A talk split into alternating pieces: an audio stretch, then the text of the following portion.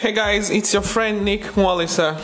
Um, so um, I, for a while I haven't been uh, updating um, the podcast, but um, I just want to drop um, kind of a little line based on the thoughts that has been recurring to me. You know, um, yeah, it's true. We all are uh, social distancing. Um, a lot of people are even in isolation. You know, making sure that we don't um, spread the COVID 19 or we help the government in the fight to flatten the curve. Um, all good things, all great things. But again, you know, thinking about it in the long th- in the long run and then putting things into perspective, um, I'm really worried because I'm worried because um, here we go again. You know, here goes the um, Universal Declaration on Human Rights.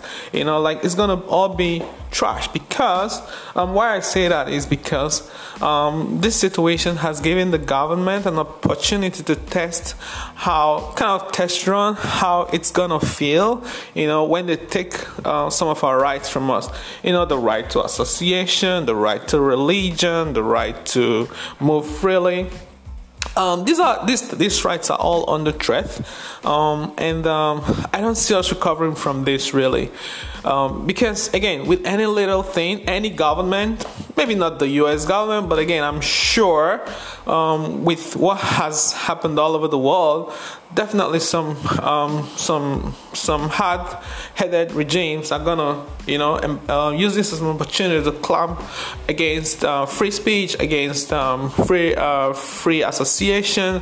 Um, even uh, I see refugees, you know, from Africa, you know, being restricted just for I mean for some very foolish or clumsy reasons, you know, like oh you're gonna transfer some even hypothetical illness who says a very wicked government wouldn't do that?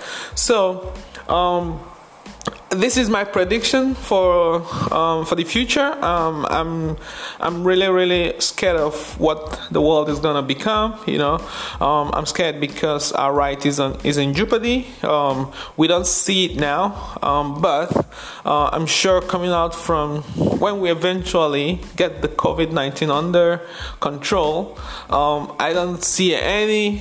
I don't see us getting back to the normal. I I even see us regressing 10, 20, 40 years backwards. You know, uh, it might not be how it was 40 years, but again, um, it's just gonna prompt up some different reason why our rights and you know the when what I mean by the the the universal rights we should be um, individualist we should be generalist um, all of this universality they will be taken from us okay? So be on the watch out Hey guys, um, so that's me signing out, and then uh, I get back to you again when I have something pressing to tell you. Bye.